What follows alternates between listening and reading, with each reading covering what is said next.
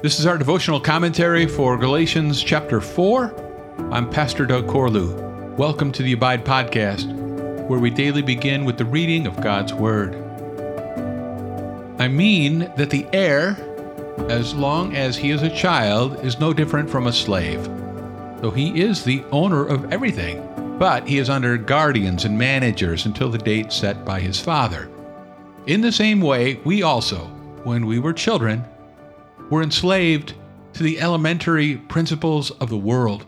But when the fullness of time had come, God sent forth his Son, born of woman, born under the law, to redeem those who were under the law, so that we might receive adoption as sons. And because you are sons, God has sent the Spirit of His Son into our hearts, crying, Abba, Father.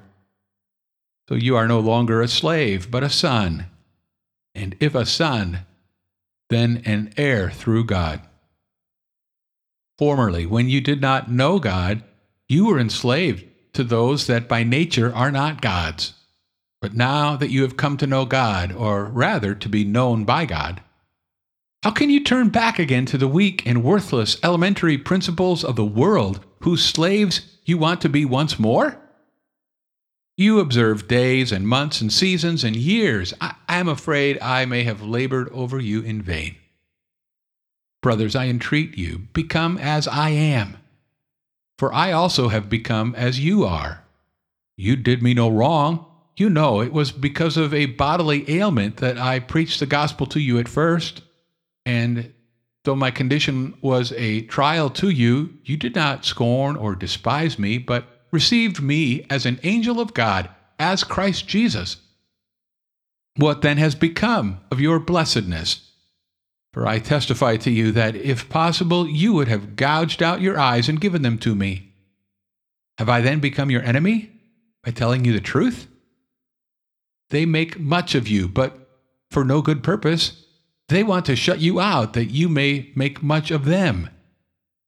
It is always good to be made much of for a good purpose, and not only when I am present with you, my little children, for whom I am again in the anguish of childbirth until Christ is formed in you. I wish I could be present with you now and change my tone, for I am perplexed about you. Tell me, you who desire to be under the law, do you not listen to the law? For it is written that Abraham had two sons, one by a slave woman and one by a free woman. But the son of the slave was born according to the flesh, while the son of the free woman was born through promise. Now, this may be interpreted allegorically. These women are two covenants. One is from Mount Sinai, bearing children for slavery. She is Hagar. Now, Hagar is Mount Sinai in Arabia. She corresponds to the present Jerusalem, for she is in slavery with her children. But the Jerusalem above is free, and she is our mother. For it is written, Rejoice, O barren one who does not bear. Break forth and cry aloud, you who are not in labor, for the children of the desolate one will be more than those of the one who has a husband. Now you, brothers, like Isaac, are children of promise. But just as at that time he who was born according to the flesh persecuted him who was born according to the Spirit, so also it is now. But what does the Scripture say? Cast out the slave woman and her son, for the son of the slave woman shall not inherit with the son of the free woman. So, brothers, we are not children of the slave, but of the free woman.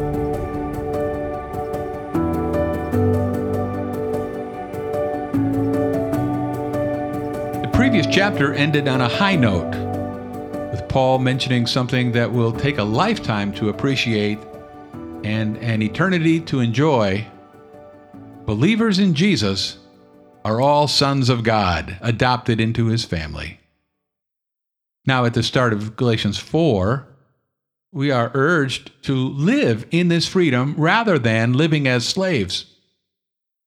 God sent his own Son to secure the legal status of our sonship. And he sent his spirit to secure our actual experience of that privilege. As children of God, we can draw near to our Father with intimate, spontaneous boldness. Verses 1 through 7. In one way, those trying to earn salvation through their own morality are very much like immoral pagans, lost and enslaved. Both are looking for worth and happiness outside of Jesus. But the first group is actually in more danger. For the irreligious person knows he is far from God, the religious person doesn't. What's needed is a personal relationship with the Father. In Christ, we are known and loved by God, and this is where we find strong assurance. Verses 8 through 11. The Galatian church had come under the influence of ministers whose message and methods were very different from Paul's. In planting this church, he had poured himself into the ministry with humility and transparency. It wasn't Paul's plan, but God had somehow brought him to their city through an illness that he suffered. Initially, they received him warmly. Now the friendship has cooled drastically, and they're treating him like an enemy. But unlike the false teachers, Paul was not looking for fans who were emotionally dependent on him. Others pandered to the crowd. His goal was to please God, laboring that they might be changed into the likeness of Christ. Verses 12 through 20. Perhaps it was this image of childbirth that prompts Paul to mention Hagar and Sarah. These two women show that there was a wrong way and a right way to be related to Abraham.